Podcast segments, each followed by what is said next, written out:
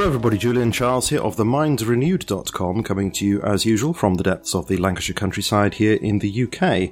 And today I'm delighted to welcome to the show Dr. Paul Marik, who is an endowed professor of medicine and chief of the Division of Pulmonary and Critical Care Medicine in the Eastern Virginia Medical School, which is uh, often known as uh, EVMS in Norfolk, Virginia. He is board certified in internal medicine, critical care medicine, neurocritical care, and nutritional science science, he has authored over 450 peer reviewed journal articles, 80 book chapters, and four critical care books, is cited over 40,000 times in peer reviewed publications, and has delivered in excess of 350 lectures at international conferences and visiting professorships, and has received numerous teaching awards.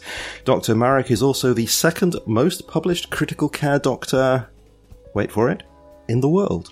Dr. Marik, thank you very much indeed for agreeing to speak with us on The Mind Renewed. Sure, it's a pleasure.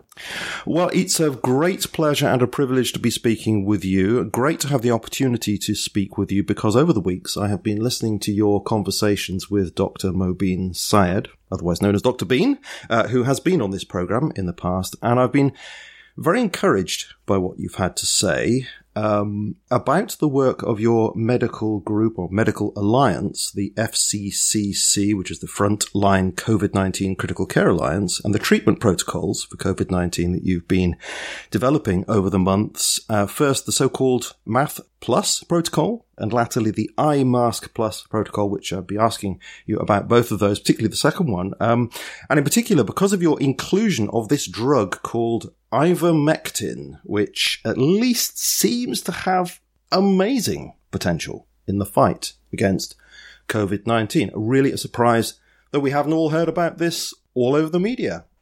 Well, we'll discuss that in a moment, but can we just start with you, Dr. Marik? Could you tell us a little bit more about your background and your current work? Sure. So I, I got my medical degree in South Africa and Johannesburg. University of Witwatersrand, probably one of the finest medical schools ever. Uh, I then did my internal medicine training in Johannesburg. I worked at Baragwanath Hospital, which at that time was a 5,000 bed hospital. Um, usually had a census of about 6,000 patients. While I was there, I was fortunate enough to do a Master of Medicine degree. I did a diploma in tropical medicine through the university as well as a Bachelor of Science degree. Uh, I then did a critical care fellowship in London, Ontario, uh-huh. uh, moved to the US and have been in the US for the last 25 plus years.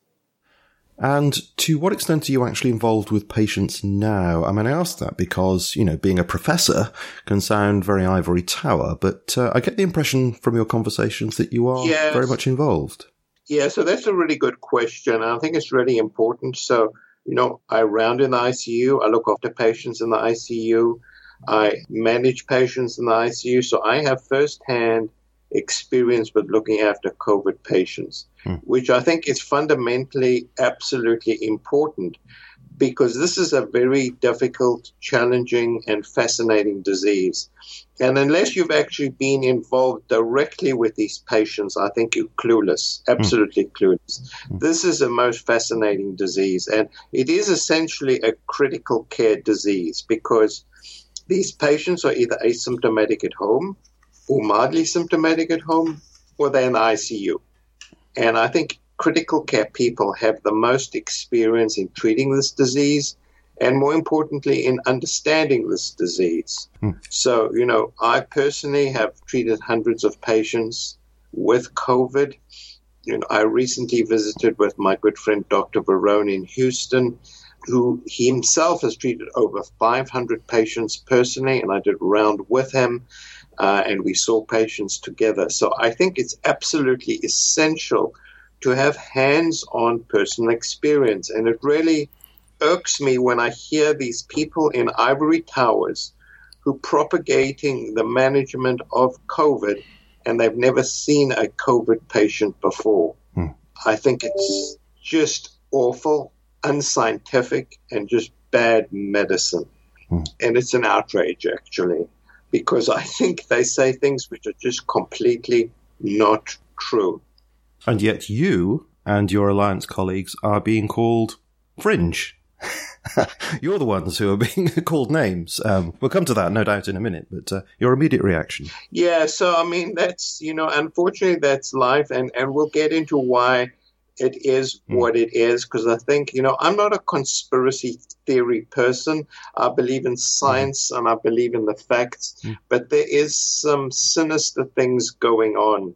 And you know, it's important that I speak not only for myself, but our group, because we all critical care physicians. We all have an academic standing. We've all, you know, together we've published over 2,000 papers. Yes. And, you know, we look after this disease at the bedside. And that's how our group came together.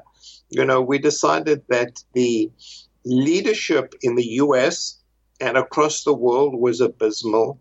They weren't providing real life guidance on how to manage this disease. Mm. Let me say that again. It's a truly astonishing concept, and it hasn't changed.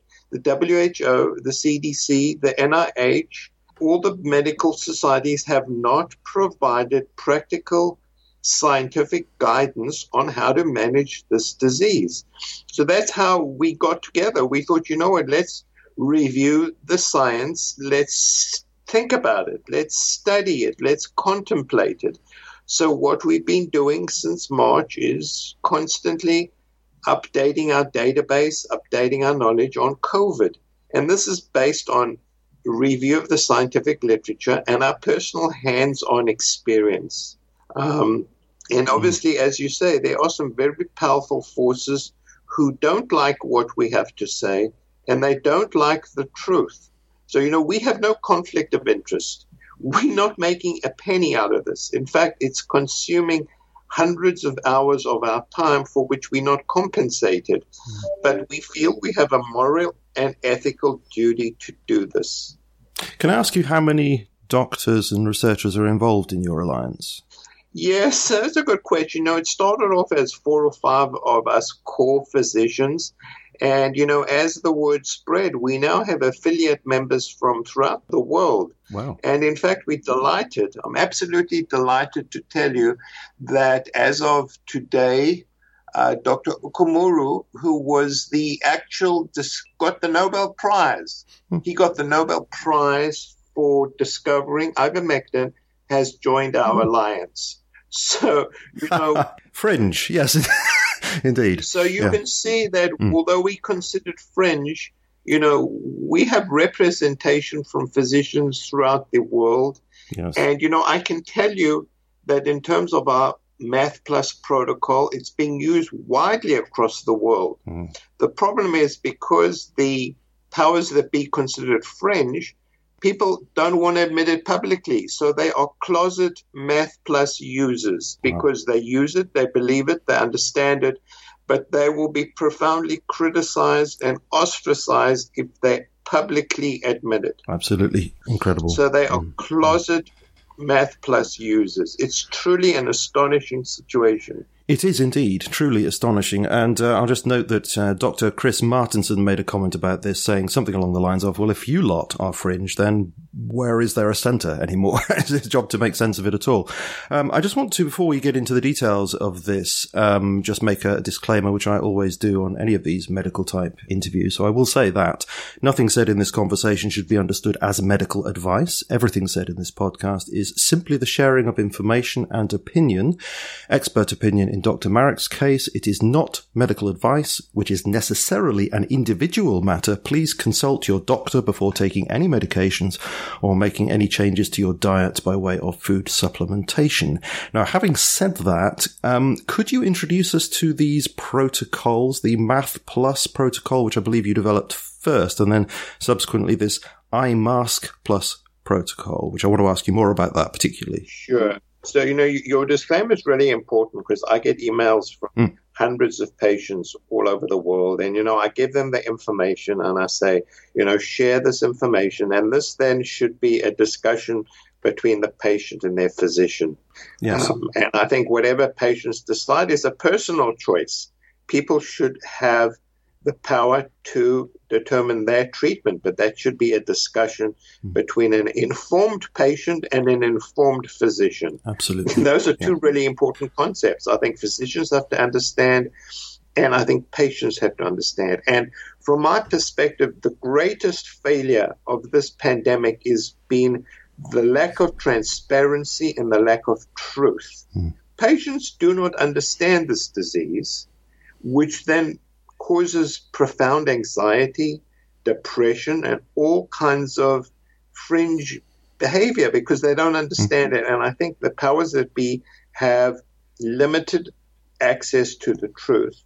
And astonishingly, most doctors don't know how to treat this disease. It's a truly astonishing fact. I get emails daily, and I'm truly completely perplexed by the lack of understanding on really basic concepts on COVID 19. So, you know, That's if incredible. you don't understand the disease, you can't treat the disease. It's a fundamental concept. Yeah, I mean, it's amazing. Uh, when you were in conversation with uh, Dr. Bean, uh, I remember him saying something like, you know, we're now in the situation where lay people are listening to interviews like this, this sort of thing, picking up information and then effectively teaching their doctors because those doctors are not receiving information on high about how to deal with this particular disease. It's a topsy turvy world. It's completely crazy. As you know, I gave a presentation called The World Has Gone Mad.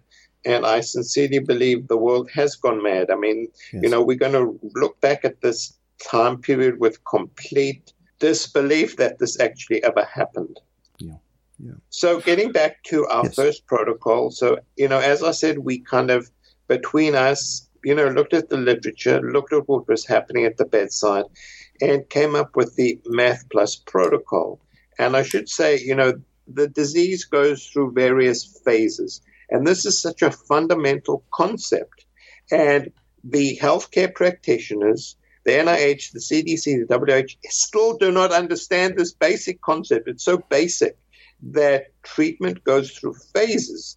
And the treatment strategy in asymptomatic patients, early symptomatic patients, and those who progress to hospital are completely different. Hmm. So, in the early phase, you have viral replication. In the later pulmonary phase, it's not the virus that is killing the host, it's the host's immune response against the virus which is killing itself. So this is a fundamentally mm. really important concept, and it's very bizarre. So it's not the virus that's killing the patient, and we know this from multiple, multiple studies that by the time patients get to hospital, the virus is dead. So giving antiviral therapy to kill the dead virus is dumb. Because as we know, when something is dead, you can't kill it more. It's dead. So you know, the NIH continues to push remdesivir, which is an antiviral drug, which does not work once you're in the ICU or critically ill. So we figured this out that this is a profound inflammatory disease. And you just have to look after a few patients and you see it. This is completely obvious. Hmm. They have a profound inflammatory response, and this is what's killing the host. So, what do you do? It's not rocket science. You have to control the inflammatory response. And the most powerful drug to do that is corticosteroids. So, starting in March of 2020, we as a group recommended the use of corticosteroids to treat the pulmonary phase of COVID. And based on previous data using corticosteroids for ARDS. Dr. Meduri is a world expert on this. And based on really fascinating data, which I'll tell you, we decided that methylprednisolone is the drug of choice. So this was validated by a very interesting in vitro study. So what they did is they exposed pulmonary cells to SARS-CoV-2 and then they looked at what genes were up and down regulated. So we know that COVID affects the genome. So what it does primarily is upregulate genes associated with inflammation. Mm-hmm. So what this very smart scientist did is using advanced mathematical techniques, He looked at what drugs specifically reverse the changes in the genome caused by SARS CoV 2. Wow. It's quite ingenious. This is medicine of the future. And the single mm-hmm. drug which had the highest hit was methylprednisolone, which is the drug we had decided to use. So we had clinical experience as well as we reviewed the data of SARS 1 and MERS and influenza. And based on that data and in vitro data, we had come up with the idea that you need to use corticosteroids. Mm. It just so happened that the WHO strongly advised against using corticosteroids. Let me say that again. The WHO, based on their misunderstanding of the disease and the previous data, issued guidance in their guidance handbook, which is still available, which said do not prescribe corticosteroids. So, based on that recommendation of the WHO, the CDC, the NIH, and every other professional organization, including the Infectious Disease Society of America and Society of Critical Care Medicine, said do not use corticosteroids. And we were accused yeah. of medical malpractice. Right. We were accused of medical malpractice for prescribing corticosteroids.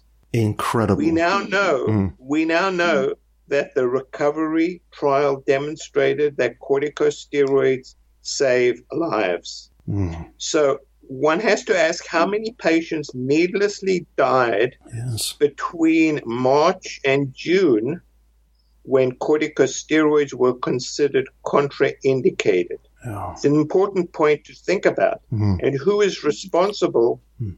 for those deaths? Absolutely. So that's how we came up with corticosteroids. In addition, mm. we added intravenous vitamin C because of our previous work. And we know that vitamin C acts synergistically with corticosteroids to decrease inflammation. So we, we demonstrated that in vitro experiment in the laboratory, as well as our previous clinical experience. In addition, anyone at the bedside absolutely knows that COVID 19 activates the coagulation cascade. Mm-hmm. SARS CoV 2 actually binds to platelets and activates platelets, and you get massive clotting. So we added an anticoagulant. So, you know, this is just so basic. You know, we're not talking about, you know, advanced physics. This is just such a basic understanding. You have inflammation and you have clotting. So, what do you do? You give a drug which prevents inflammation and prevents clotting. And we were considered fringe. Let me say that. We were considered fringe. and what's really somewhat somewhat heartwarming is that every single of our recommendations, let me say that again, every single one of our recommendations is now supported by the highest level of scientific evidence.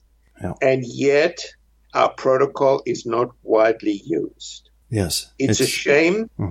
And we believe that this has resulted in the excess death of hundreds of thousands of people maybe I should just say that again because I feel so mm, do. passionate about this and I don't understand why the forces that be have resulted in the excess death of hundreds of thousands of patients while the evidence is absolutely there for them to see. Mm. It is astonishing and it's tragic. It is horrendous. Um, and you were saying about how it's amazing that this is the way it is, and yet the information is there for them to see. But even somebody like me, who has no medical training whatsoever, I can see the kinds of, when I look, I've got this uh, graphic here with all that you've been talking about and the kinds of things that you say in front of me. On the surface, I don't understand it in detail, but it, it makes immediate sense to me on the whole. So I can't see why anybody who had a medical training wouldn't at least take this seriously and look into it. So I find the blindness on this quite incredible, really.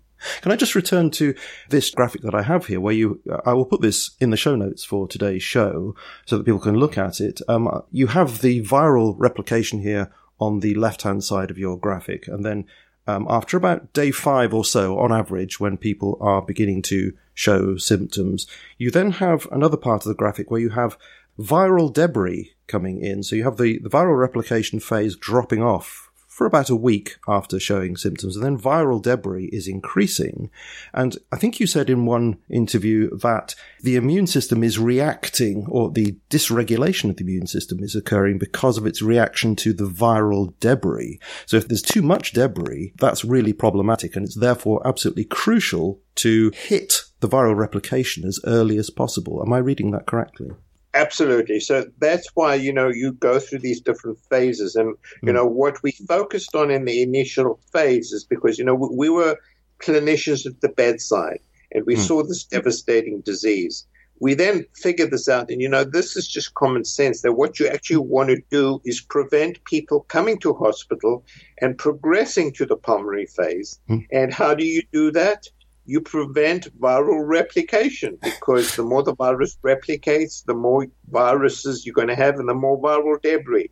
So, you know, this is just common sense. You know, as I hmm. said, there's nothing magical about this. It just makes common sense. But unfortunately, what I've realized is common sense is distinctly uncommon, if not mm. rare.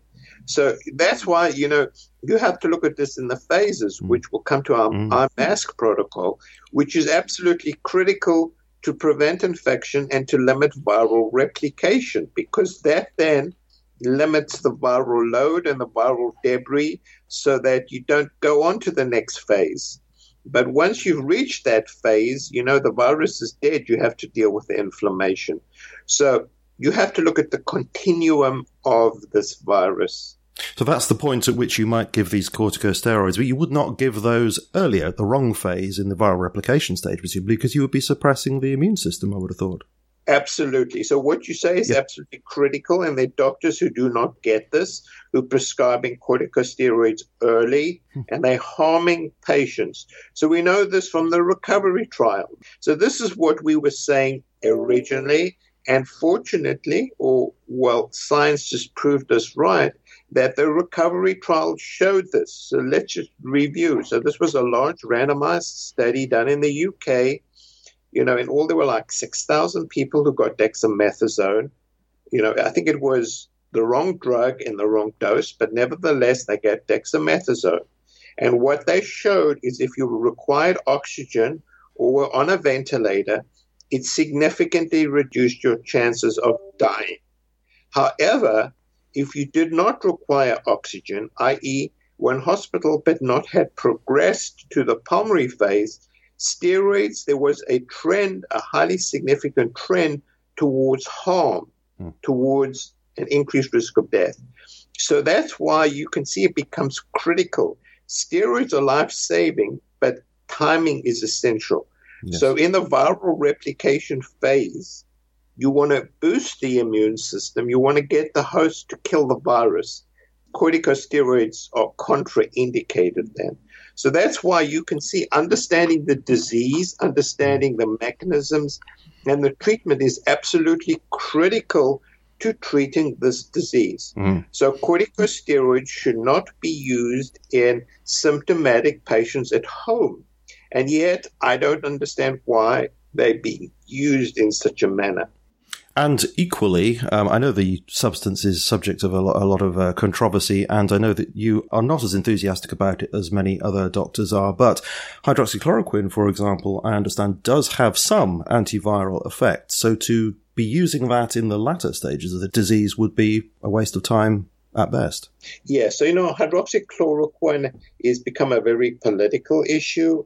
Yeah. You know, people just believe it because, you know, they want to believe it. I believe in this or that, and it doesn't matter what the science shows. I think you've got to look at the science. So initially there was some yes. enthusiasm with hydroxychloroquine because it did seem to have properties that were somewhat beneficial. We now know in the hospitalized patients, hydroxychloroquine is of no benefit. And they use some very high doses in uh, the more recent study, the Solidarity study, and it was not beneficial. So I think we know that hydroxychloroquine has no place in critically ill people. Mm-hmm. Whether it has a role in early symptomatic patients or prophylaxis is a matter of debate.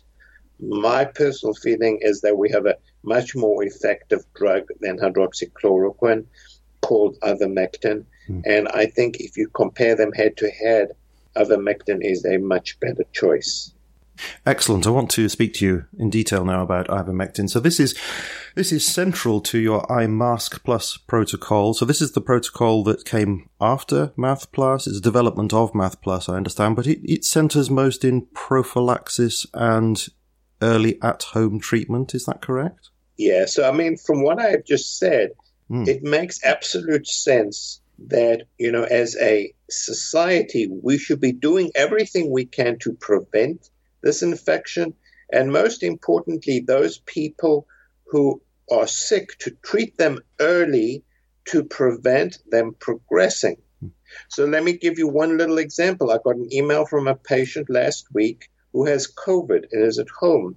She contacted her physician who said, and this is a quote, there's nothing I can do to help you.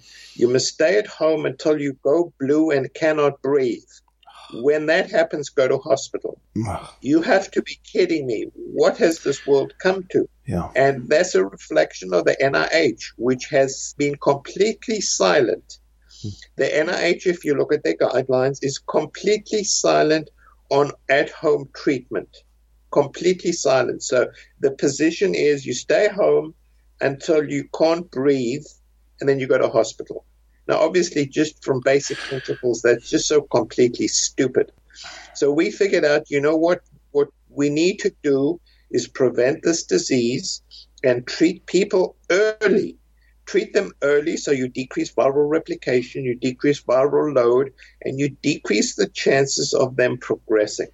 So, you know, I'm saying this over and over again. This is not rocket science. This is just, you know, basic common sense.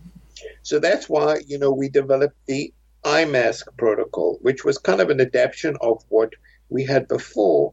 So, you know, when, when we started this in March, in our protocol, I had ivermectin as an option. So I do that in the protocol when the data is not that strong, but is possible. So, you know, at the beginning, we did include hydroxychloroquine and ivermectin as a option because at that time the data wasn't strong.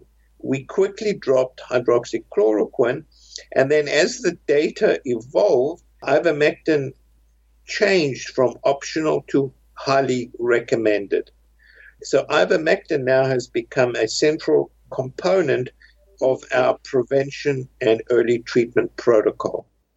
Okay, so ivermectin, the signal, the research signal for ivermectin has become much stronger than hydroxychloroquine, and so it has um, taken that place. But I understand that it's not just useful in the first stages or even prophylactically, but actually is useful right across COVID 19 if you get it.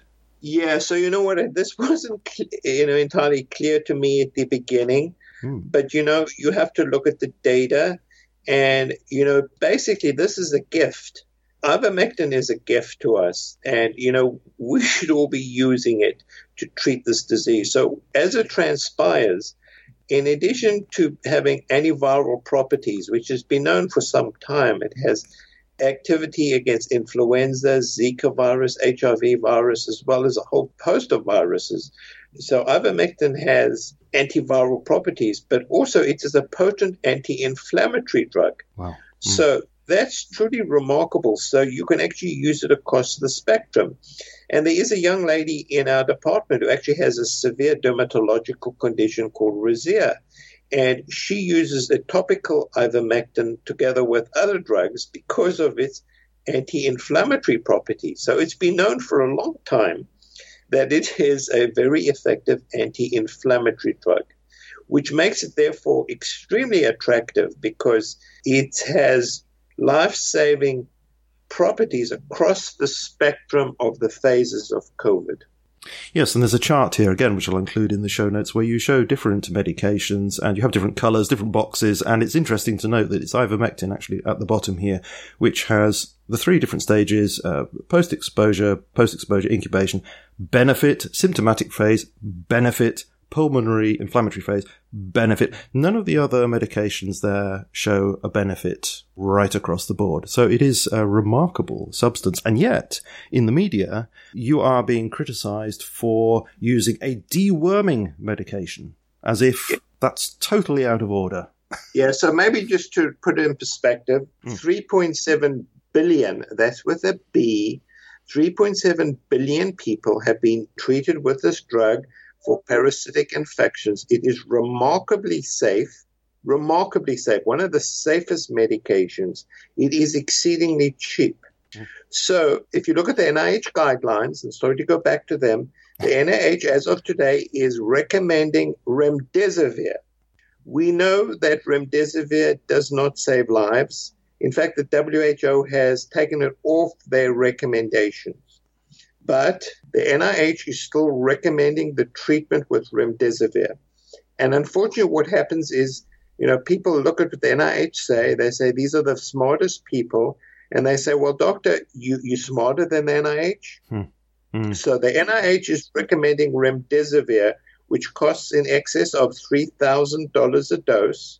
Whereas you can see for that chart, ivermectin, which is highly effective. And here's the kicker I bought my supply for ten dollars. Yeah. so I think that's yeah.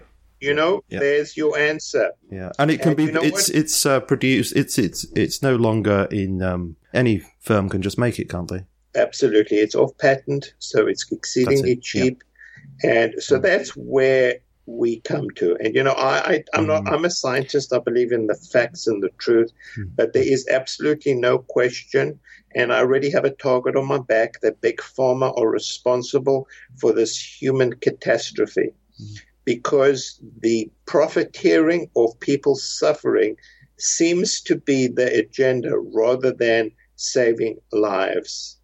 It's awful, and that's essentially why we consider it a fringe group.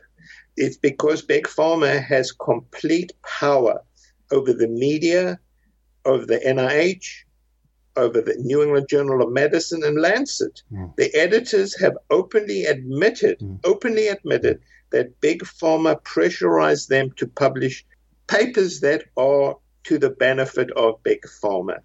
If you just look at the remdesivir issue on the CDC panel to evaluate remdesivir, there were 16 members who had financial ties to the company. Mm-hmm. Let me say that again.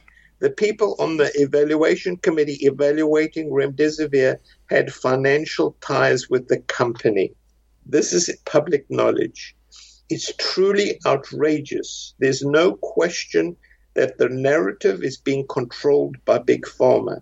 Yeah. And what you may not know, what people don't know, is the US is the only country in the world in which pharmaceutical companies can directly advertise prescription drugs to consumers over the TV in the newspaper.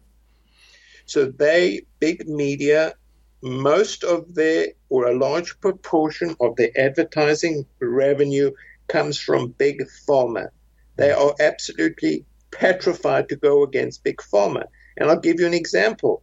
Two months ago, um, I did a two and a half hour interview with the Wall Street Journal. I went through everything we're talking about today the senior editor squashed the story and refused for it to be published. They are absolutely petrified of the backlash from Big Pharma. Yeah. It's outrageous, hmm. and I'm going to say this, and I really mean it. It's a crime against hmm. humanity. Yes, I can I can sense the enormous frustration in your voice, and it's totally justified. Um, I think it's an extremely extremely painful subject, um, what is going on. It's absolutely yeah. tragic. Uh, can, can I just. We, we um, see, you know, I should mm, just emphasize we see mm. these people dying. Mm, they mm. die because they can't breathe, they're mm. suffocating to death. Mm. Let me say that again. This is a pulmonary disease. These patients suffocate to death. And they do this alone because they have COVID. These people die alone.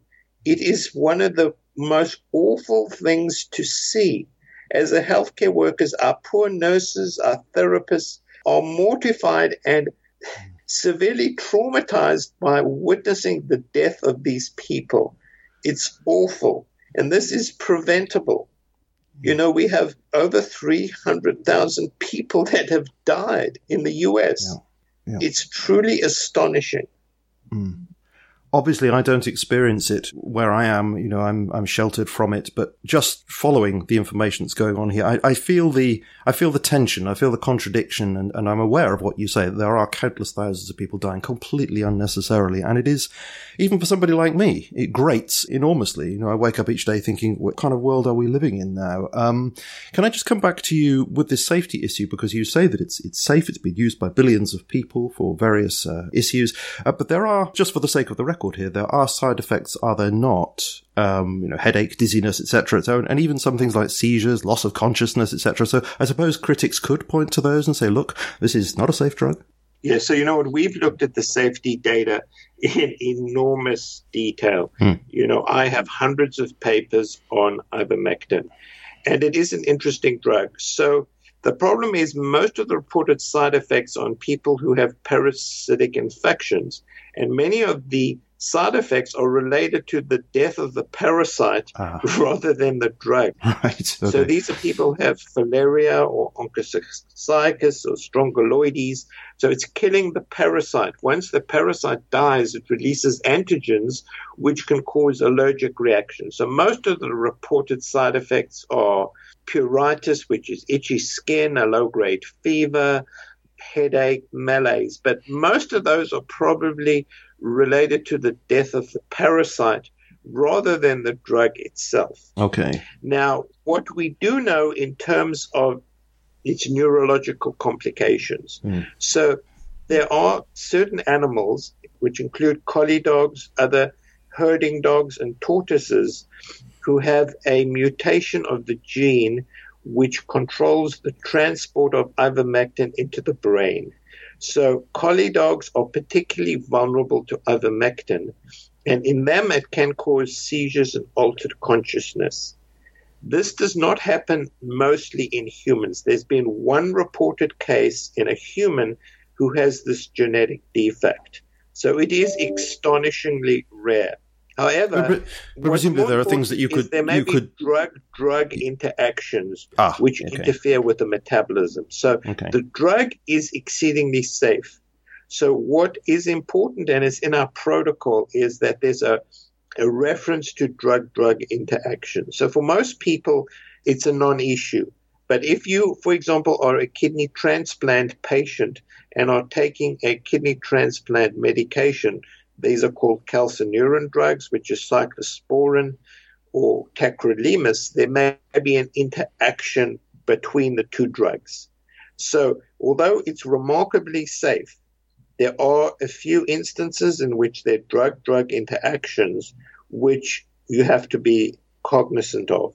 Right. Uh, and presumably there are some drugs and substances which can affect the blood brain barrier, can they compromise that? Yes, so that's the reason. If you understand how the drug works and you understand which drugs alter this, it's a glycoprotein which pumps the ivermectin out of the brain. If you understand these drug drug interactions, you will minimize the likelihood of side effects. The bottom line is that most people are not on these toxic drugs, so it's not an issue.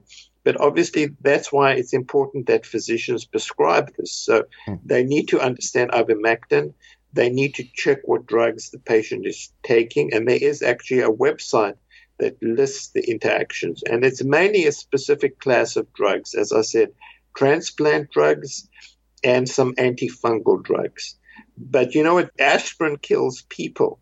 So, you know, in yeah. terms of big picture, this is a very safe drug, and the detractors don't want to, you know, they're going to point out the negative effects, which are exceedingly rare. It's very rare. I'm not sure if there's been a single person on this planet who's actually been reported to have died from an hmm. ivermectin. Okay. So let me say that again.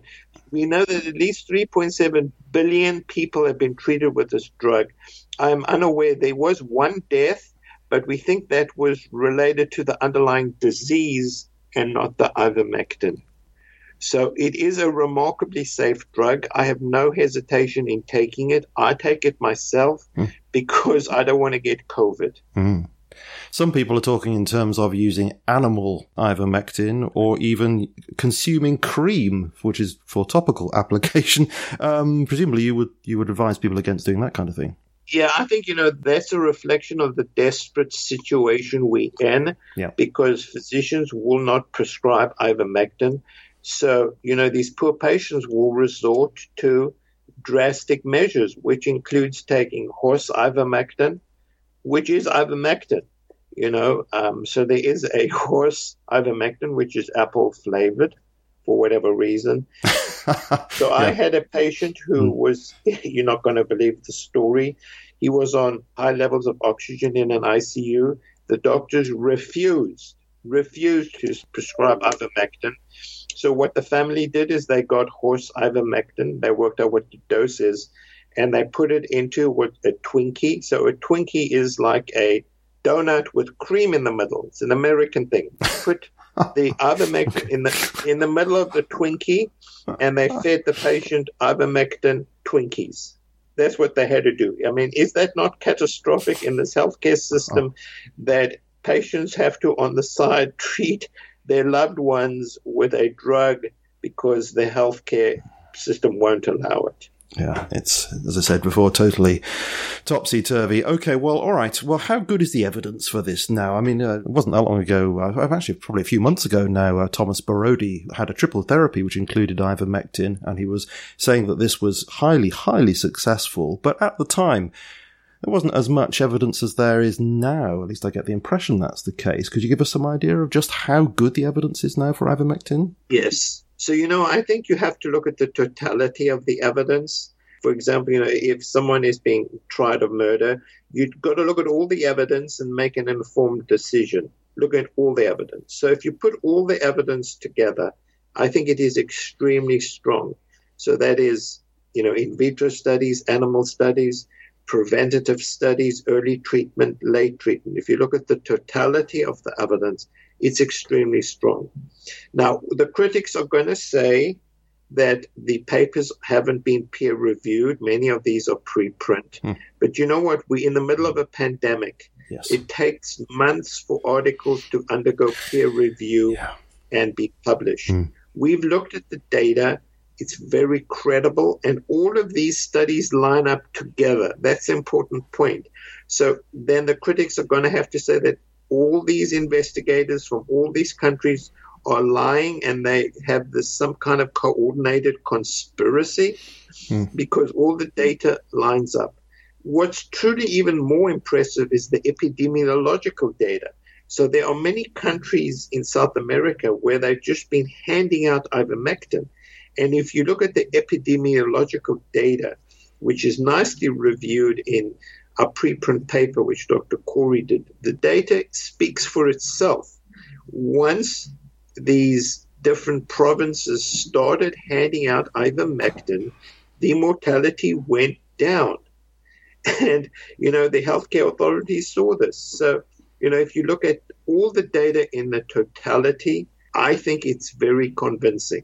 Now, you know, we have a few randomized trials. You know, obviously they're small, no one is going to invest large sums of money to investigate a cheap drug.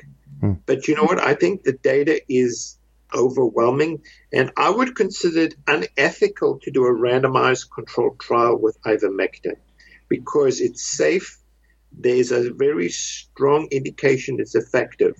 If this was your mother or father or child, would you consent them to be put into a randomized study when they get placebo? No, absolutely. I think it's unethical. Absolutely. And in fact, the Helsinki Accord would agree that such an intervention is unethical. So, what we need to do, we need the health authorities to review the data, give us some kind of a positive. They don't have to absolutely endorse it because it's a turn and face for them, but say the data is promising. And then we need to do observational studies. Just give hundreds of thousands of people ivermectin and see what happens. Mm. You know, it's not rocket science. Yeah.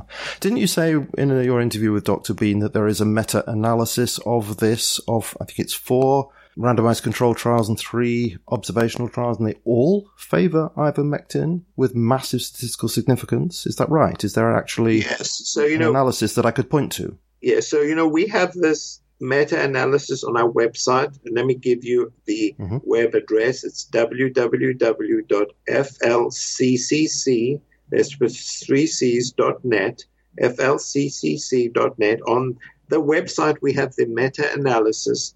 The truth speaks for itself. It has a meta analysis of remdesivir, which does not work, convalescent serum, which does not work, um, corticosteroids, which works for pulmonary patients, and then it has ivermectin, both hospitalized as well as pre and post exposure. All of the studies show a highly significant reduction in mortality for treated patients and in getting the disease for prophylaxis. So the data is there, you know, if people want to look for it. Mm. And the hospital treatment is based on both observational and randomized controlled trials. So, you know, if people think the data is not convincing, this must be a, you know, conspiracy amongst all of these physicians in different parts of the world, you know, who decided to provide false information. You know, one of the study comes out of Florida. You know, it's a very convincing study. It shows significant reduction in mortality critically ill people who get ivermectin. Well, there's a conspiracy somewhere. It just depends where it is. Um, it's just a matter of looking into it and seeing what you think is the most reasonable. And certainly, um, yes, I will put those links to the things that you just mentioned there. The other question is, when it comes to the antiviral action, how does this work? Or how is this hypothesized to work? Yeah, so it's not clear, is it? So you know what? It's a good question, and it's generated a lot of controversy. Yeah. So if you look at the clinical studies, they all show that ivermectin increases viral clearance and decreases viral shedding, and it has strong prophylaxis ability. So one of the best studies is Dr. Carvallo in Argentina. So what he did is he took 1,200 or so healthcare workers. 800 of them were given ivermectin weekly for 10 weeks. The results were astonishing. Out of those 800 healthcare workers, not a single one came down with COVID. Not a single one. In the 400 control patients, 58% of them got COVID. It's overwhelmingly obvious that this has potent antiviral properties. Now, there are a number of postulated mechanisms as to how this works. The early one was from this study out of Australia where they postulated or demonstrated that it actually acts to prevent SARS proteins getting into the nucleus mm-hmm. through a specific transport protein. The concentrations in that study were really high.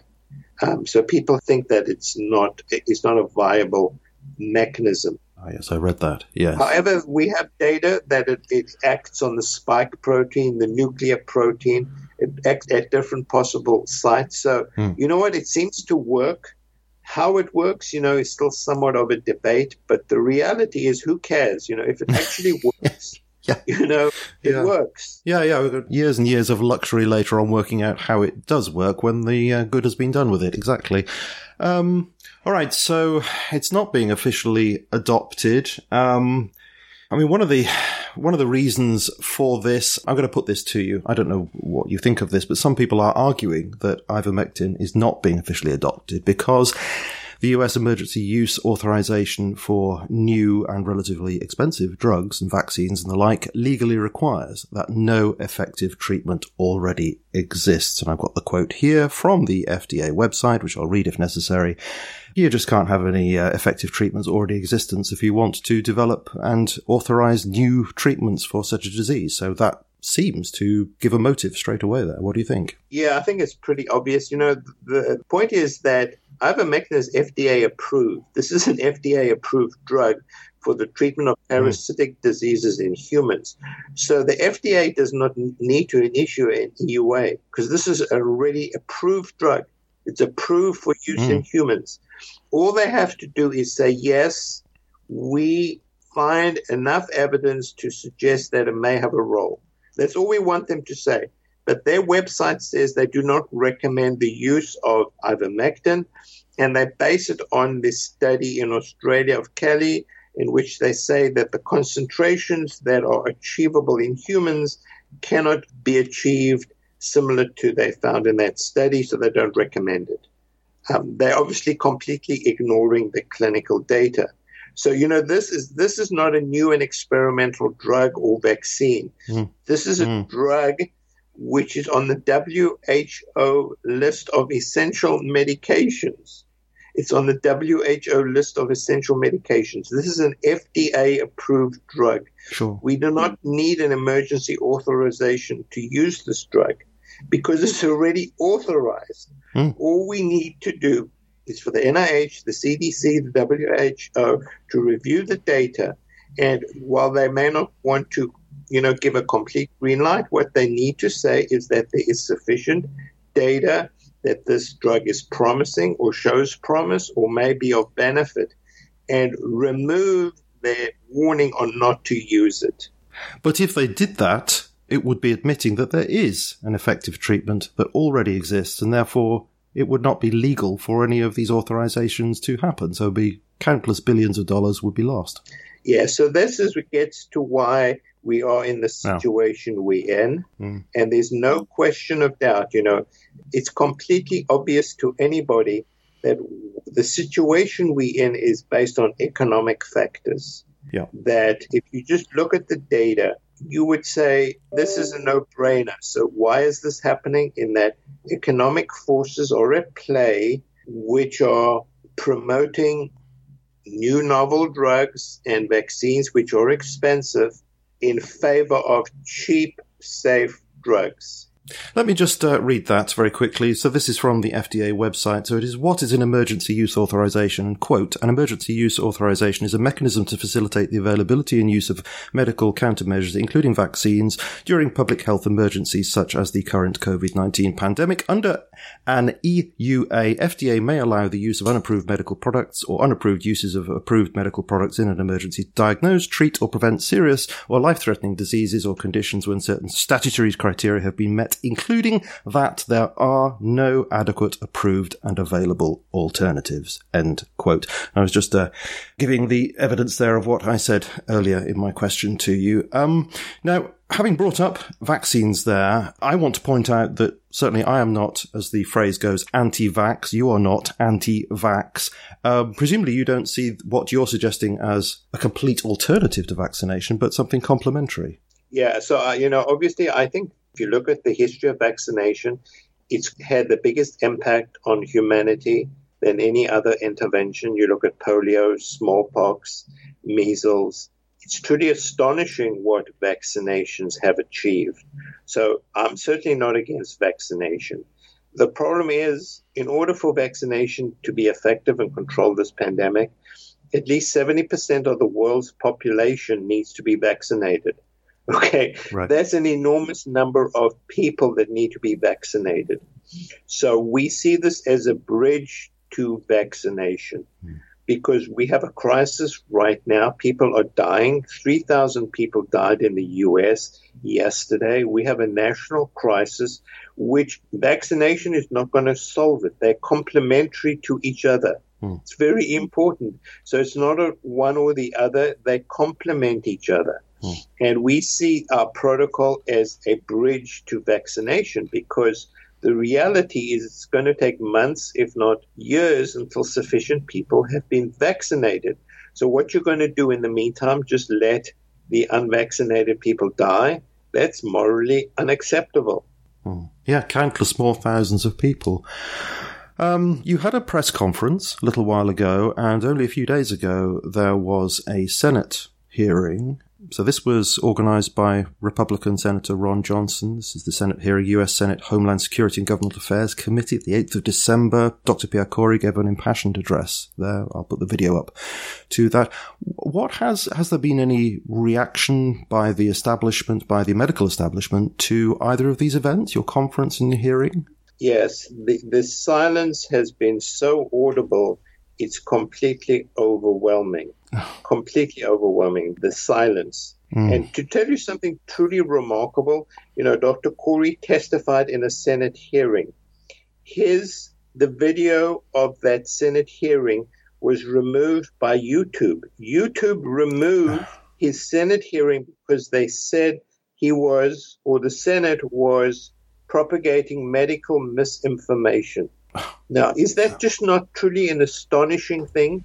He testified in a Senate hearing on these issues, which YouTube and media has now considered undesirable medical misinformation and has removed his video, the video of the Senate hearing. Mm. Is that not the highest level of censorship? Absolutely. You know, we've spoken about censorship. Yes. I mean, I think that is truly astonishing. Mm. The Senate hearing has been considered medical misinformation and has been censored. Yes, extremely sad. Um, presumably, you have a reaction also to. Oh, there was one piece in the New York Times which is um, has been talked about a lot. Uh, it's called Elevating Fringe Theories. Ron Johnson questions virus science. So this is the 7th of December. And um, this is where this business about fringe beliefs comes up again. I mean, it says here, uh, Mr. Johnson has used his gavel on the Homeland Security and Government Affairs Committee to elevate voices who public health experts say represent fringe beliefs. Here we go again. So it doesn't matter. You can present these things in this open public forum like this, um, be invited officially to do so. You are extremely well trained and experienced practitioners and then somebody who is a two-bit journalist at the New York Times can just write about you that you're fringe. It's astonishing. Yeah, so you know, not to pat myself on the back because I really don't do this, but hmm. you know, as you said, I'm the second most published critical care person in the entire world, and I'm being called a fringe. So I'm a scientist. I'm led by the science. You know, I publish over 500 papers. I've been cited over 42,000 times. Yeah. And I'm considered a fringe physician. And anti science. There's an implication. There's a, an image text that goes with an image of Senator Ron Johnson in that article. And underneath it says Senator Ron Johnson of Wisconsin has been willing to echo the most conspiracy minded and anti science impulses of President Trump. Now, it doesn't, it doesn't actually say that you and your colleagues are, but it's there in the article. It gives the impression that you're anti science, which absolutely topsy turvy when you are, in fact, very eminent scientists. Incredible. Yeah. So, you know, unfortunately, this has become a political issue, and I wish it wouldn't. Yes. Because politics and religion and money should have nothing to do with this. We should be mm. directed by the absolute science. That's what should guide us. Mm. You know, I wrote the textbook called Evidence Based Critical Care. We should look at the evidence impartially, you know, without any conflicts, and just look at the evidence. It's got nothing to do with politics. Yeah. You know, it's become such a partisan issue in the U.S. It's truly astonishing. You know, we should take the politics out of this. People are dying. There's no place for this partisan bickering. Um, can I just finish off this business about the I-MASK uh, protocol? Because obviously it's not just ivermectin. You say that ivermectin is central to that and everything else is built around it. Can I just very briefly ask you about the other substances? Obviously people can go and look at the link and uh, download the protocol and take a look at it. Um, so you have here, so this is uh, your prophylaxis and for early outpatient protocol. So it's ivermectin is there at the top of the list, different doses for different situations, of course, but you also have uh, vitamin D3, vitamin C, quercetin, zinc, melatonin, and aspirin. Now, we talked about some of those with Dr. Bean, uh, not all of them, but could you just describe some of those substances very briefly so that people get an idea of what are these the sort of satellite substances are around ivermectin? Yeah, so you know it's a package mm. and they're all based on science. You know, we know that a significant proportion of the population is vitamin D deficient, hmm. particularly in winter, particularly in people who live in the north, you know, north above 40 degrees latitude, people in old age homes, obese people are vitamin D deficient. It's been shown vitamin D deficiency increases your risk of getting COVID and dying of COVID. So giving vitamin D is a non brainer, and none of the organizations want to talk about it. I think NICE in England declared there was no evidence. You've got to be kidding me. Vitamin D deficiency is really common. It's non toxic if taken in the right dose. That every single person in the north, you know, in, during winter who is at risk should take vitamin D. I mean, this is a non brainer. Mm. Mm. You know, then you come. Can to- I just uh, jump in there because you have all these suggestions, which I've heard from many different people, um, different doctors, and you just reminded me that, yes, indeed, it's not only the National Institute of Health in, in, America, but also the NHS here. And I accessed their information yesterday. So that was the 13th of December. It was a YouTube link, actually, that took me through to finding out the latest information from the government about coronavirus. And um, there was a button that uh, I pressed called Learn More. So I thought, well, I'll learn more then about what the government's telling me on this. And it says here, how to treat coronavirus symptoms at home. Quote, there is currently no specific treatment for coronavirus COVID 19, but you can often ease the symptoms at home until you recover. And then all it just gives you advice about if you've got a high temperature, drink water, take paracetamol or ibuprofen. If you've got a cough, don't lie on your back, lie on your side, sit upright, and try and have a teaspoon of honey. That was yesterday. Yeah, so it's astonishing. I mean, it's, you know, I don't know what to say. It's a crime against humanity. We have therapies specific treatments at home. And I think for political and economic reasons, these are being censored and blocked. You know, vitamin D, vitamin C, zinc are exceedingly cheap. So, you know, why not even just look at the data or say it's encouraging? You know, there was a study out of Turkey which gave healthcare workers vitamin C and quercetin for prophylaxis and showed a remarkable reduction in the development or acquisition of COVID. Hmm. So, you know, there are multiple studies that show the benefit of these exceedingly cheap agents, and we believe they act additively together. Hmm. There's no single right. wonder drug, but hmm. they act together. You know, this is vitamin D, this is vitamin C, this is zinc. You know, we're not talking about expensive pharmaceutical agents. Um, and, you know, they're safe. Mm. They're completely safe. There's data showing from the US that people who take melatonin have a significantly reduced risk of getting COVID. This was published in a highly reputable medical journal. And interestingly enough, people of color in whom this disease affects disproportionately were most protected if they took melatonin. Melatonin is probably the safest drug on this planet. You cannot wow. give enough melatonin to an animal to kill it. It's just that safe. Ah. So, what's the issue? Well, I'm amazed to hear you say that. And the reason why is because you cannot get it here over the counter in the UK. I've looked. You can get quercetin, and I've bought some. And quite anecdotally, I've I seem to have warded off five colds with it, but that's purely anecdotal. Um, but nevertheless, melatonin, you say, is very safe. Cannot get it. Extraordinary. Yeah. So th- there's some there's something very sinister going on here, which, you know, is very disturbing. Mm. Uh, one last question here um, before I ask you what you suggest we can do about this to prepare you for that one is coming.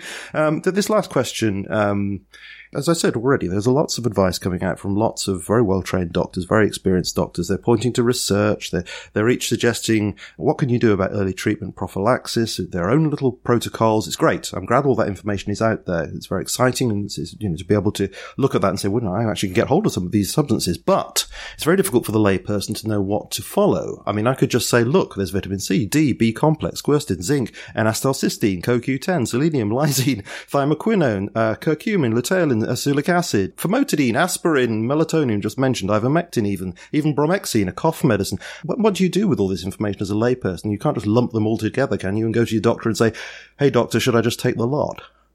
Yeah, so you ask a really good question. So firstly, unfortunately, everybody has become a health authority on COVID. Mm. Their grandmothers an authority, their dead uncles an authority. So everybody has become an authority on COVID. And the internet is just overwhelmed with people who making all of these outrageous claims. That's unfortunately part of the problem. So what we need to do is, as a society, as humanity, come together and distill out what is the best approach to this disease, which is what we've tried to do. Yes. Um, mm. Can I just stop you though, just for just for a second, because I know there are outrageous claims. That's absolutely key. But all of those substances I mentioned there are suggested by your medical colleagues. They're not people just Yes. off the wall. I deliberately assembled those. They all have evidence behind them. Yes. But what do you do? Yes, Uh, yes, As a layperson, what do I do? How do I choose between one protocol and another? Can I mix and match? Can I add them all together? Yeah, so you ask a really good question, and many of these are medical people who I'm not sure they have the you know insight that us as a group have, and to some degree you get diminishing returns. I mean, you could have a patient taking 100 different kinds of medications that may be of theoretical benefit. What you really want is Hmm. what gives you the biggest bang for your buck. So there are a whole host of things which may be of theoretical benefit. We try to distill it down to those that are most likely to be efficacious. But I think this is a discussion that medicine needs. We, you know, Mm. you shouldn't have all of these different people putting out different protocols to confuse people. And your question is an outstandingly good one. But you see, our healthcare authorities have completely ignored this aspect, which is, you know, if we had a national forum that physicians got together and decided together what's best mm. for humanity, where's the science the strongest, but nobody wants to do that. So, you know, we've looked at all of these other therapies. Some of them may have some value, but, you know, you have to, we think our approach is the most bang for the buck and there's the most data. But you know what? It changes. For example, if you look at famotidine, you know, we go with the data. Initially, it looked like famotidine had some promise. I think the level actually is less now, so it may not be promising. So it's the science that's guiding us. Hmm. You know, we don't have, you know, we guided by the science rather than some kind of religious belief. And yet, people do say we're guided by the science, and uh, they reach completely different. I mean, the the politicians will say, "Yeah, we're guided by the science." So, uh, yeah, what does that even mean these days? Um, Yes. it's up to each individual to look at it and say, "Well, who who has got the most rational voice here?" Yeah, so you know, I think politicians don't understand science or how it works. Mm. And you know, I think if something is true, it's reproducible. One of the most important tenets of scientific observation is reproducibility. Is that if you can show this in London, you can show this in Paris, you can show this in New York. If an observation is valid, it's reproducible. Reproducibility is such an important thing in medical science. And you know, the data shows in terms of vitamin D, in terms of ivermectin, it's completely reproducible. Um, and I think that's what's important. Yes. And I think there are too many distracting factors which come into play politics and economics. So, you know, we should push them aside. We should look at the science as best as we can. There's always a risk benefit ratio. You know, if something is very safe, you know, you're going to lower your bar. If something is, you know, an experimental drug, you want a higher level of evidence. Mm. And I think, you know, we're in a pandemic. You, you have to be realistic. Yeah. Yes, I think it's a very important point, isn't it, to recognise that science is a methodology or collection of methodologies. It is not an institution, yet frequently the word science is being used to mean what an institution says. Well, that is not the case. It's a methodology, and we need to keep that in mind. So my last question to you is, what can we do? Yeah, so that's yeah, so you know that's really a good question. So, you know, I think what we can do is inform people, Mm. inform doctors, and hopefully we'll then have informed politicians and we'll have informed healthcare administrators. Because I think information is power. If people understand this disease, that understand the information out there, you know, that is very powerful. I think there's been a lot of misinformation. So, you know, our goal would be to get out the truth, you know, and people can evaluate it for themselves. Look at all the science and make an impartial, objective evaluation. So I think what we need to do is get the information out there, Yeah. and people need to be proactive, you know. Um, Give this information to the doctors. I mean, you've got a website, haven't you? We've got Yeah. more than one website, but you've got those documents on there, those PDFs with protocol on all the background to this. So those things could actually be printed off and handed to your doctor. Yeah, so you know it, it's a bizarre situation that we have patients who are educating doctors. Um, It's incredible. what is the world Yeah. coming to? Indeed. Well, thank you ever so much, Dr. Marik. Absolutely fascinating and important discussion. I mean, it's a it's a huge privilege for me to have spoken with you, a very eminent scientist, and um, you know, I believe that this is crucially important work that you and your alliance colleagues are doing, and I I very much wish that more people knew about it, and I hope that listeners will share this information far and wide. Go to your websites, get hold of that information. Um, so I'll just say that the uh, you can access the protocols at the FLCCC website. That's the Frontline COVID nineteen Critical Care Alliance website. That's COVID nineteen Critical Care com. Links will, of course, be in the show notes.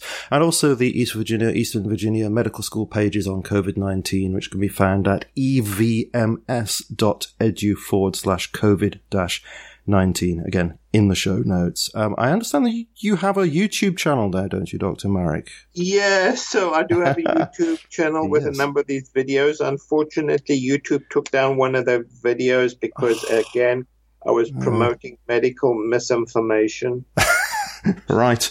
Okay. Okay. Well, that's uh, if you want to search for that again, links, of course, but it's uh, under Paul Marik. That's just the name of the channel. Do recommend people go and look at those presentations there while they're still up. If the great medics at YouTube you know, before they take them down.